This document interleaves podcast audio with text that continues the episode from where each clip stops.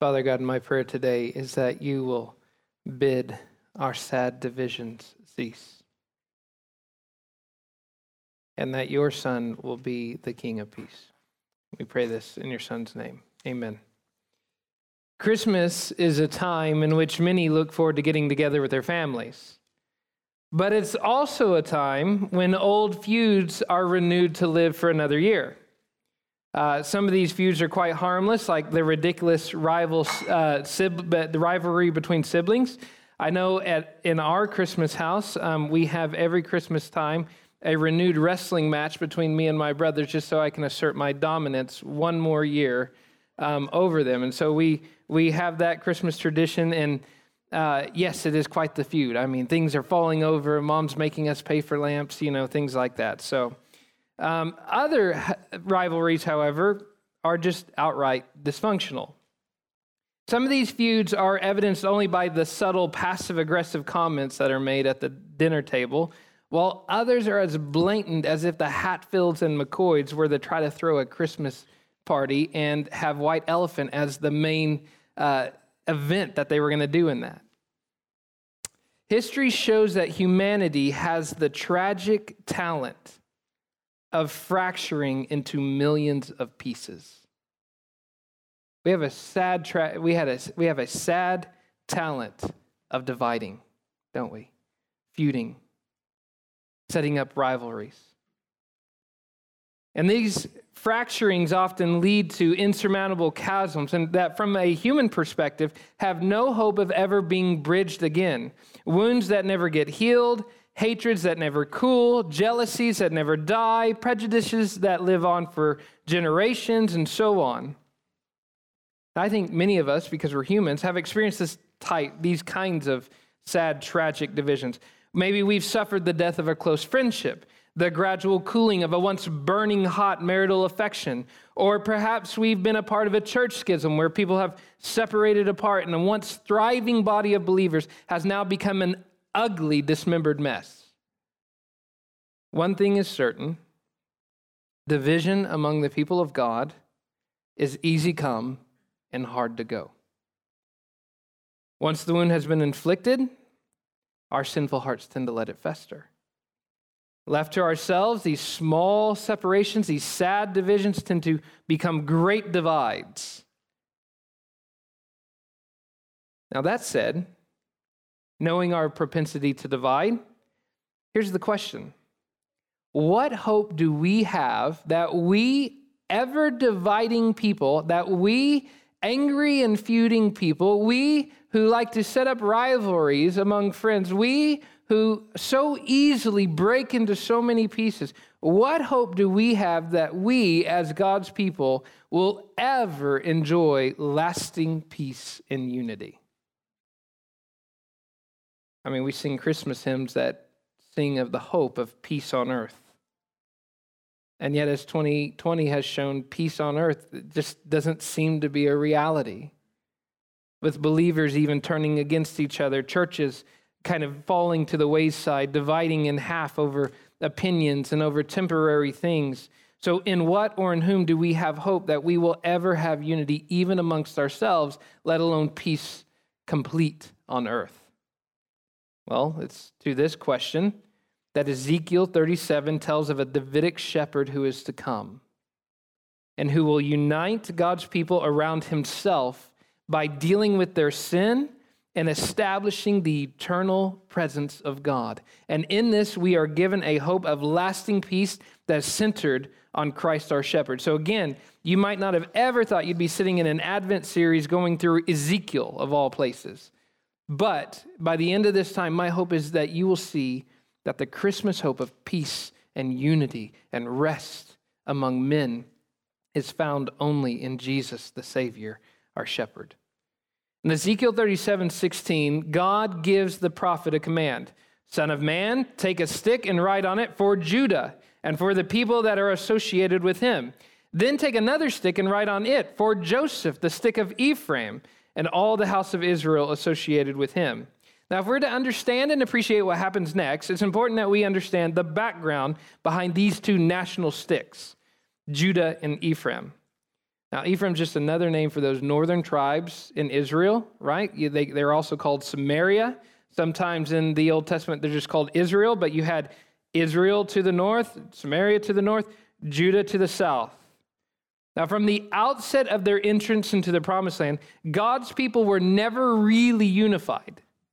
They came into the land, they conquered, they took it over, and then in Judges, almost immediately, we see that because there was no king in Israel, every man did what was right in his own eyes, which also means every tribe did what was right in its own eyes. They were warring against each other, setting up shrines, setting up idols, creating whole new priesthoods, creating whole new uh, religious systems. And this division continued even into Saul's reign. And the hope was that Saul would bring them together, and he drastically failed as God's people lay dead and slain on Mount Gilboa.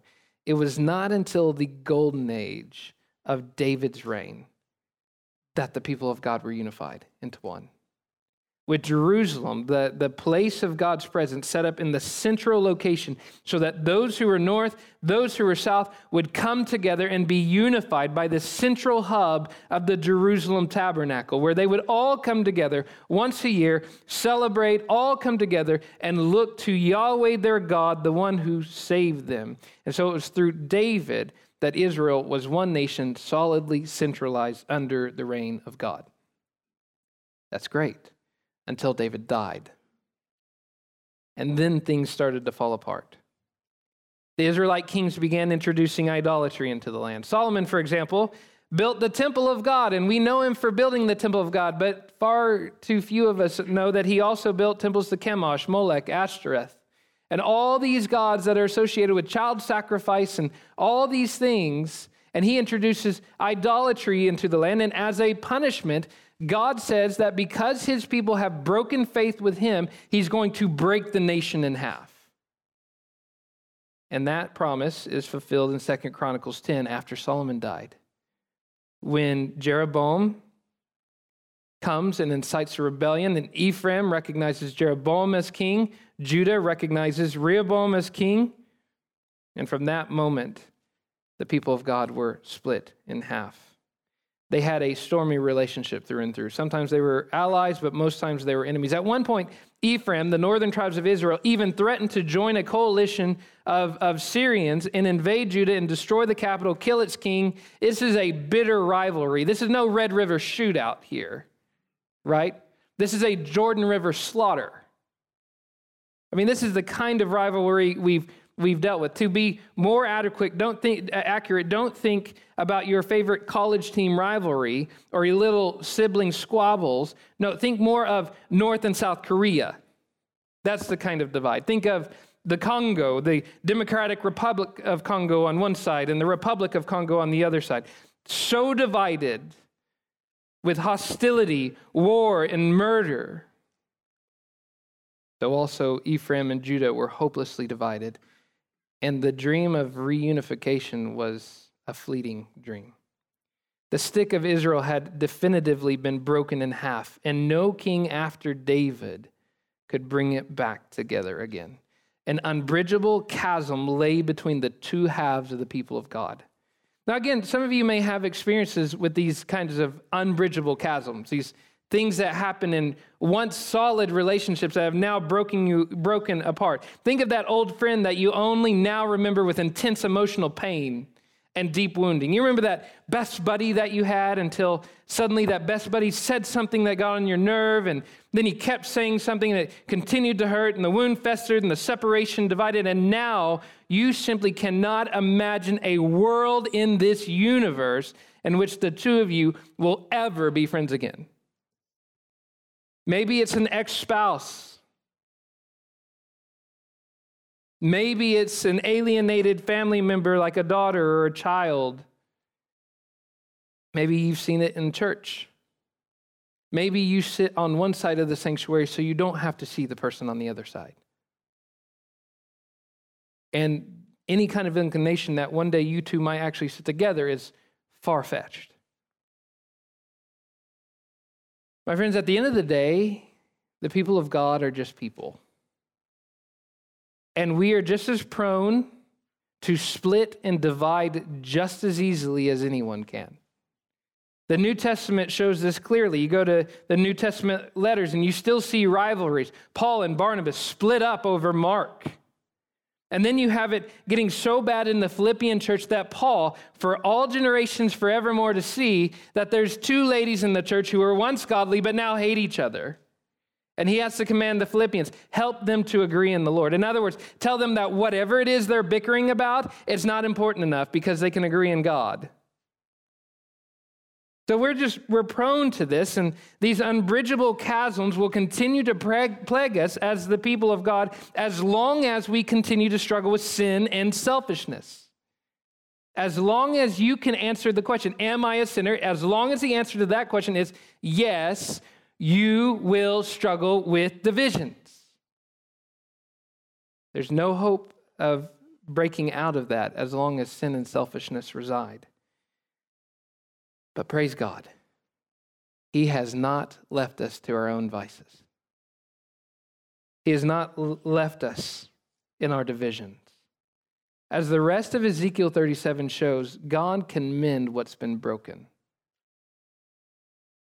And so, if you are someone who has that relationship that's been broken, maybe you're someone that has that person sitting on the other side of the church, or you've got that family member, and yes, you both claim Jesus as Savior, but you just don't see any way of coming back together again, find hope in Ezekiel 37's promise. Ezekiel takes two sticks. One has the name of Judah written on it, and the other Ephraim. These are two sticks broken apart from each other Never again can they be brought back together by a human king. And yet, God commands Ezekiel to take the sticks and to join them together into one stick. God goes on to explain, and when your people say to you, Will you not tell us what you mean by these? Say to them, Thus says the Lord God, Behold, I am about to take the stick of Joseph that is in the hand of Ephraim and the tribes of Israel associated with him, and I will join it with the stick of Judah and make them one stick and they may that they may become one in my hand. This is an astounding promise. God could have just as easily have said, "I will bring North and South Korea back together again." I will make all the warring nations of Africa one country. I will bring the hateful, unforgiving ex husband and the hateful, embittered ex wife back to reconciliation. I will glue that split church back together again. I mean, this is crazy, astounding promise. Think of your worst enemy becoming a brother or sister, becoming one even. That's the kind of promise that God is making here. Again, we have to put ourselves in their shoes to appreciate what God is promising. Northern Israel, if Ephraim was completely annihilated, some historical records show that the, the earth was still black because of the, the fire in the, the scorched earth kind of principle that the Assyrians brought with them. Not only that, they, they took the Samaritans that lived there, the Israelites, the true blood Israelites that lived there, and they put them into Assyria, and then they repopulated it with dispersed people groups of other nations. That's how they, it was cultural annihilation. And not only that, Judah now is broken with nothing but a, the ruins and remains of the temple and the city, dead bodies laying all over the place. So, the idea of God bringing these two completely annihilated countries back together and becoming one nation is nothing short of laughable, nothing short of ridiculous. And yet, that's exactly what God has promised. His people will not remain fractured and divided forever. There will be a resurrection and it will be followed by restoration, and it will be followed by reunification. He would raise up his people, bring them back together into one, thereby securing complete and perfect unity. So let's talk about this unity. I don't know of anyone in their right mind that wouldn't say, at least verbally, that they want peace. I don't know of anyone in their right mind that wouldn't say that they want unity. In our day, there's a lot of talk about unity. Those who call for unity, I believe, have rightly seen the deep divisions that are inherent in mankind. They're right. We're divided, we're broken, we're fractured. into millions of pieces. We're worse than Humpty Dumpty. Humpty Dumpty still had pieces to try to be put together. We don't even have that because the moment we have a piece, it fractures into more pieces. And yet, in all the cries for unity, the question remains unified around what? You know, oftentimes when I have friends that are lost or people that don't know Jesus and they talk about, I just wish we could get along, I wish that we could be unified, I ask that question, unified around what exactly? And I'm met with blank stares. My friends, in order for it to be unity, there has to be a central point, right? There has to be a connection point. There has to be a center to that unity. Unity for the sake of unity is not real unity. Just to say that we're unified, but not really truly be unified around something is not real unity. Unity, by its very nature, must have a center. Just as the universe has the sun, the, our solar system has a sun that revolves around everything and keeps that solar system spinning, in the same way, unity must have a sun, must have some kind of central point that brings us together. So, what is it? What exactly do we hope will bring us together? Now, friends, I, I hope this will correct some of the bad thinking about unity that modern churches have made. In our day, we have modern churches that are seeking to be relevant. In the name of unity, we'll sacrifice our most important doctrines. In the name of peace, we'll sacrifice things like you must believe in Jesus to be saved. We'll sacrifice things like sin is deadly. We'll sacrifice those kinds of statements because we don't want to alienate others from us. The irony of it all is that churches that that give up their gospel centrality for the sake of unity already forfeited it. This is why you hear gospel, gospel, gospel, gospel. Because that is the only hope we as the people of God will ever really stay together. We're not unified in politics. We're not unified in favorite football teams. We're not unified in traditions. We're not unified by presidents. We're not unified by nationality. We can only be forever unified under one person, under Christ. Any kind of study of history shows you that the moment somebody seeks unity in anything else, it falls apart, doesn't it? Our one nation under God has fractured many, many, many times. Our clubs, our groups, our political parties, everything that we have looked to for some kind of unification have broken to pieces many times. There's only one thing that can bring people of God together and keep them together, and that's the gospel. And if we think that anything else can unify us, we're living a dream. We're living in, in a false reality of hope that anything could bring us together outside of Jesus, outside of Christ, outside of faith in Him. And so the question that I want to ask today is when God thinks about unity, what does He think about? What is God's vision of unity for His people? God has a vision in Ezekiel 37 of a unified people, of bringing Judah and Ephraim back together into one stick in His hand. But what exactly does that look like? If we don't understand what that unity looks like, we'll never really attain it.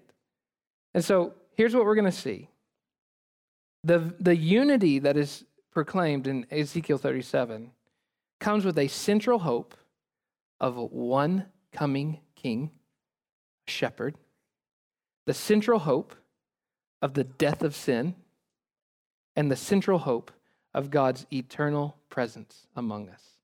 You see that? So, so very simply, what are we unified on? Jesus is king. We have a new David. We are called to be a holy people and reject sin. And God wants to establish his presence with us. Those three truths are central to God's vision of unity in Ezekiel 37. So let's just go one by one. The first aspect of central hope in Ezekiel 37 is that God is going to provide a king for his people. God envisions a people unified around a Davidic shepherd. He says, one king. And you see this over and over one king, one king. I mean, Ezekiel's filled with that language. There's one king, not a succession of kings, not a, a, a listing of historic kings. No, just one king. One king shall be king over them all, and they shall no longer be two nations. They shall no longer be divided into two kingdoms. In this way, Ezekiel orders, in, the way that he's ordering this sentence, it's one king and then one nation. You understand? It's not one nation and then one king. It's one king, they're given one king, and then they are subsequently brought together into one nation. The unity that they have will be only because God raises up a king. God raises up a shepherd. Now, what kind of king does God have in mind here? Well, he will be such a king that Israel will not need another king. Have you ever just basked in the moment of the fact that Jesus is sufficient enough of a king for you that you need no other? That for all history, there will be one man's name that is sufficient to lead you for all eternity. That, that because he has come, because he has taken on flesh, because he has died on the cross, because he has resurrected and ascended to the right hand of God, forevermore we only have one true king, and that's the only true king that we will ever need. Because everything in him is sufficient. He has no failings that he must be voted out of office. There is no rating system that he falls short in. He is the king. He is the sufficient king. There will be no need for split kingdoms. This one sufficient king will be their prince forever. From the moment he ascends the throne, God's people need no one else. We have him. He'll reign forever. Furthermore, he's going to be a servant. The title servant often refers to God's leaders in the Old Testament. The word servant means that this is an individual who doesn't do his own will doesn't have his own agenda. He does the will of God. So he's not like Solomon who has this agenda to build this kingdom and build all these things to these other gods. No, this is a God, this is a king just like David who has a heart that is after God's own heart. This is a king who aligns himself up with the will and agenda of God. His political agenda is simply that God will reign in every nation on earth. His, his economic agenda is simply that he will provide all that we need. His sociological agenda is simply to bring together people from every nation, every tribe, every tongue. That's him. Living out God's dream on earth, bringing about God's vision and God's way. So we see he'll be a sufficient king. He'll be a servant king. And finally, he will be a shepherd king. It is interesting that in verse 24, God shifts from speaking to a king to speaking of a shepherd.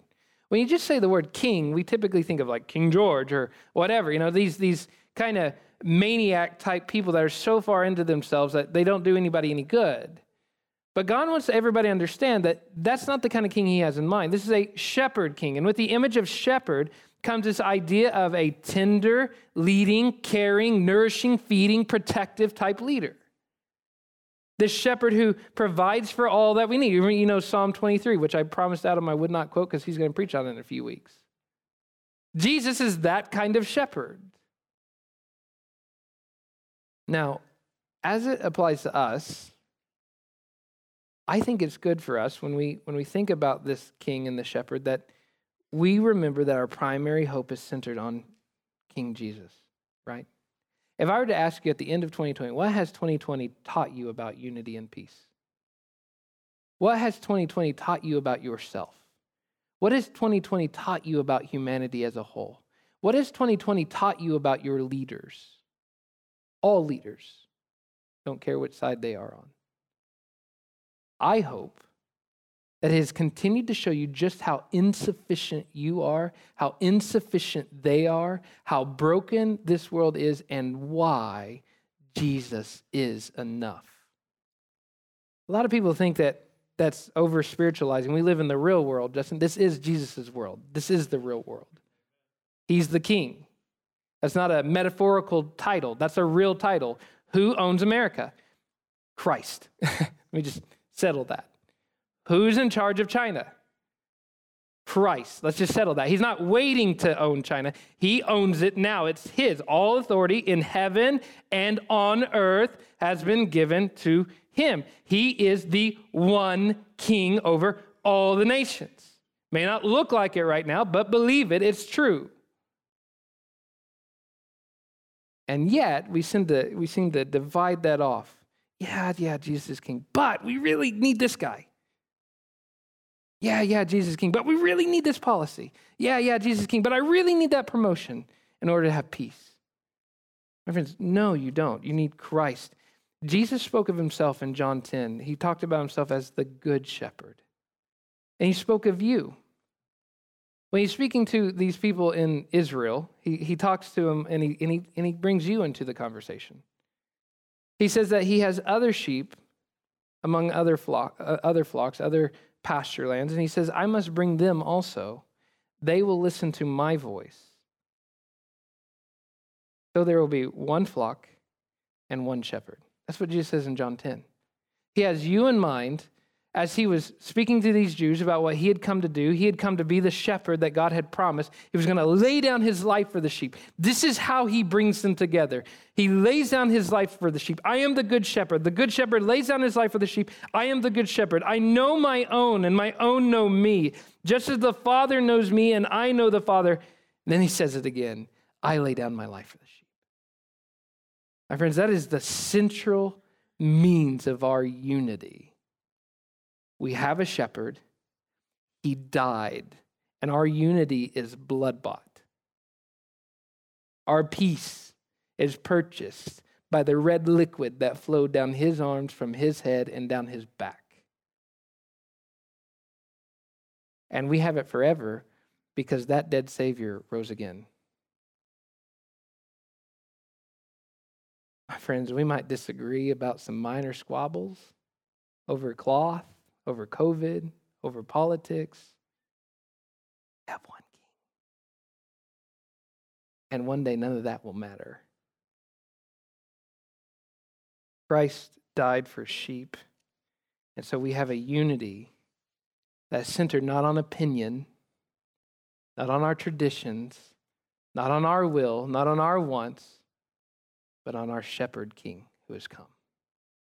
Now, God has a vision also that his people will be unified. And when they're unified, they will live holy lives. So it's a unity around holiness. Now, by holiness, I don't mean this moralistic lifestyle, right? God's not, God's not envisioning uh, this, this kingdom in which everybody throws out there and burns their TV. Okay, so we're not talking about the super holiness mindset of this moralistic legalism that we have in mind when we typically say holiness. No, what he has in mind here is that when the shepherd king comes, when the new David reigns, he will set his people from, free from their sins. They'll be free from sin. Here's what he says in verse 23 They shall not defile themselves anymore with their idols and their detestable things, or with any of their transgressions, but I will save them from all their backslidings. Now, that word there actually means I will save them from dwelling in their sin, from living in their sin. That's how the actual word should be translated, in which they have sinned, and will cleanse them, and they will shut, and they shall be my people, and I will be their God. Now, in verse 24, God repeats it again that when David reigns, his people shall walk in my rules and be careful to obey my statutes. And we have two things in these verses, two promises. Number one, we will be clean from the stains of sin. We will be clean. Promise number two, we will be free to obey God. Is there anyone in this room bold enough to admit with me, confess that it is incredibly difficult to obey God?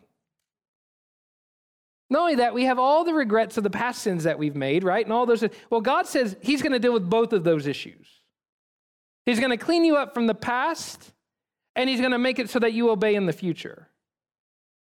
He's going to clean you up. He's going to wash the stains. Now, the word defile in verse 23 refers to an uncleanness that keeps one from entering the presence of God. If you were this kind of unclean, you could not go into the Holy of Holies. You could not go into the holy place. You couldn't even step foot into the tabernacle. In fact, in Leviticus uh, chapter 22, verse 3, God says that if anyone approaches him or any of his things in the tabernacle while being unclean, they are cut off from his presence.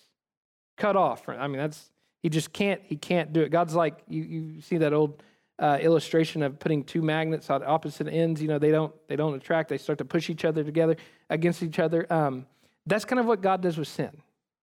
He just can't come together with uncleanness. He is a holy God. This is a teaching that we have missed in most of our modern churches.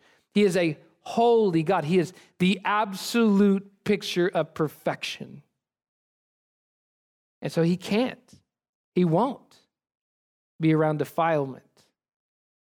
But here's what he will do he will wash them, he will rid them of the idols that pollute them. No more will they dwell in sin. If uncleanness is the problem, he will clean the uncleanness so they can come into his presence. My friends, do you realize every single one of you that have the presence of God, you do so because you have been made clean from sin? You do so because there was a man who came who died on the cross, and his blood washed the stains away.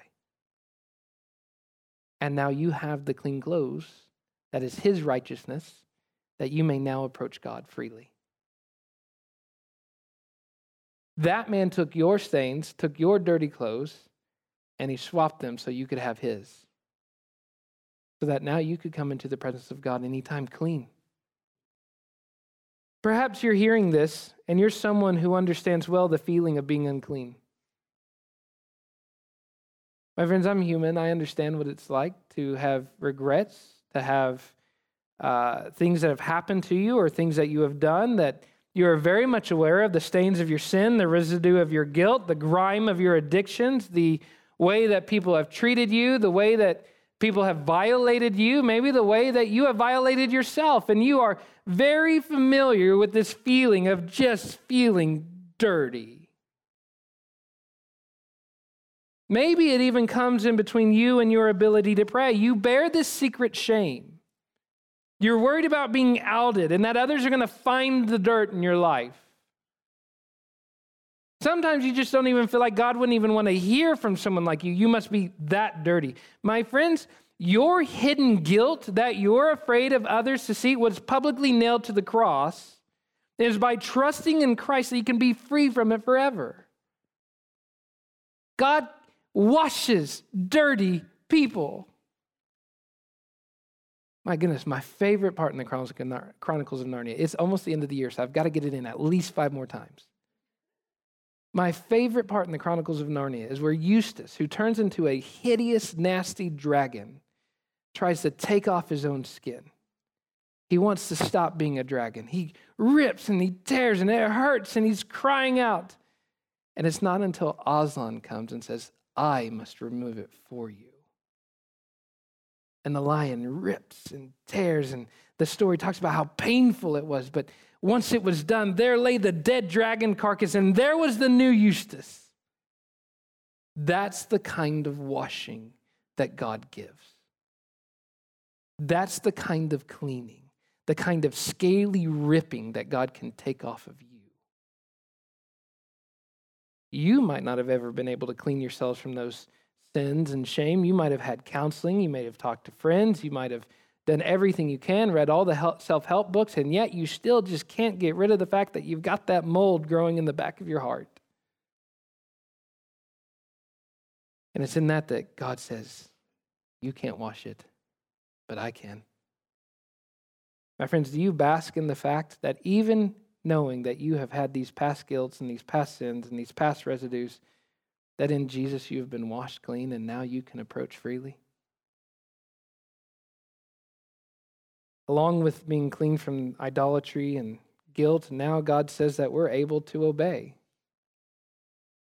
From the moment God's people received God's law, they were unable to obey. They heard God's voice, they heard the thunder, they saw the fire, they received the word of God from God Himself, and in the very next chapter, they built a golden calf. My friends, we are those people that we know what we should do. We know the word. We have God's word in scripture, it and yet it just seems impossible to obey it. But God says that in Christ, we not only get washed clean of our stains, but we're made able to obey. We should obey, but we can obey now. That's the difference. It's not just salvation by obedience, it's saved to obey. Right? A lot of people think that they have to obey to be saved. Flip that. You're saved so that you can obey. And now you're free to. Hebrews 10 captures it perfectly that because Jesus, our, our high priest, has come and has died, we are now able to draw near. No more exile, no more separation. How do we draw near? Well, in a true heart, in full assurance of faith, with our hearts sprinkled clean from an evil conscience and our bodies washed with pure water. And so there we have it. God envisions a people who can come together in holiness. God envisions a people who will no longer be so sinful and so rebellious that they hate one another. Imagine that. Imagine a life free to live in the relationships that are free from gossip, free from envy, free from jealousy, free from strife, free from pride, free from lust. Do you think you could truly love someone when you're free from those things? Absolutely. To have that kind of unity. Jesus has dealt with the sin, so he's brought us reconciled to God. Jesus has dealt with our sin, so now we can be reconciled together. One of my friends posted on Facebook this week truly, he taught us to love one another. His law is love, and his gospel is peace. That's what comes from Christ. He deals with the sin, he draws out the hatred that's the wicked venom that it is the envy, the pride, the gossip. He, he draws that out and he brings out the divides so that we could truly enjoy one another. Now, one final aspect of God's vision of a re- reunified people is that his people will be unified in his presence. God doesn't want a unified people where he's off somewhere in the distance. God wants a unified people in which he isn't the center of their midst. Can we just, I, I, just thinking about that thought makes my heart just soar with, with all kinds of the, uh, whatever the, the, the millennials say, the feelings. I've got the feelings, okay? Can you just think about that for a moment? That God has a vision to bring you together with the people who are in this room and people who are in other nations, with Venezuelans and Chinese and Russians and uh, Iraqians or uh, you know Iranians. He's working to bring you together with them, and he's working to bring you all together around him. The repeated promise, they shall be my people and I will be their God, is found in verses 23 and 27. And it's really a promise that God's dwelling place will be with them forever. Separation will be over. His sanctuary, his dwelling place will be in their midst forevermore, meaning that he will set up a lasting meeting place. No more broken temples. If you've ever been to Jerusalem and you see the broken temple, there will be no more broken temples. No more exiles, no more separations from God. They will have their God and He will have them forever. This is the blessing of Christ Advent. Jesus is Emmanuel, God with us. Is in Christ, do you realize that our place, our meeting place where we come to dwell with God, has changed into a person? The temple is no longer brick and mortar buildings. You no longer have to go on pilgrimages as long as you have the person of Christ. He's the place where God meets and dwells with his people.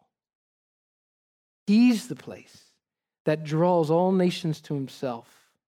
He's the place where the spiritual sacrifices are made. He's the place where God hears the prayers of his people. He's the place where people can tread into the Holy of Holies to meet with the Father. He's the place. He's the temple. He's the person. He's the one, the connecting point that brings all of us into the presence of God with him.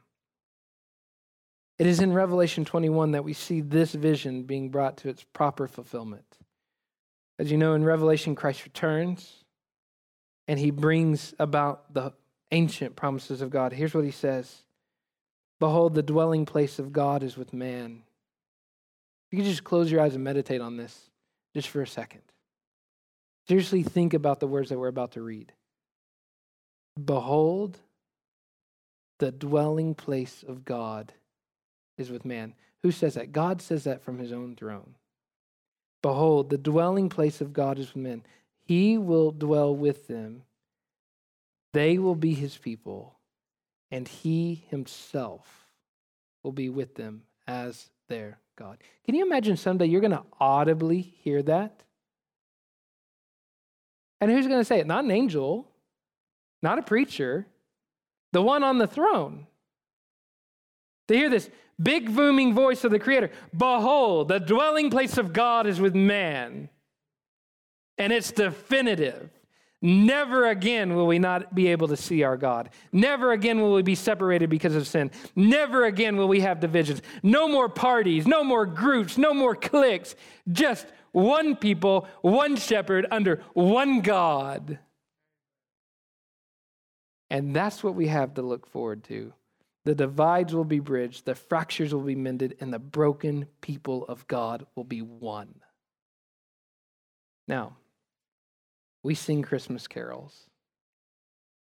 And the peace that's proclaimed in those Christmas carols is true because of Jesus, our shepherd. My friends, we have that peace. We have this unity. We've heard the gospel. You know it's true because you read it in Scripture. I mean, it's right here where we talk about it. It's right here where we read it. Peace with God, peace with man. This is a Christ centered unity a shepherd centered, sinless, holy, God's presence filled unity. My friends, what's keeping us from enjoying that now? I mean, this is, I've heard a lot of amens about the day that Christ comes up and sets up that kingdom. Do you realize that's a now and not yet truth? Sure, we don't yet live in the perfect world free from sin. But Christ has unified us around himself right now. We are sheep of one shepherd. Let me ask you, while we may have many deep disagreements about temporary things, maybe we do, maybe let's just let's just think of it. Maybe we do disagree. Let's just think of the, the worst disagreement we could have. The Cowboys will never make it to the Super Bowl.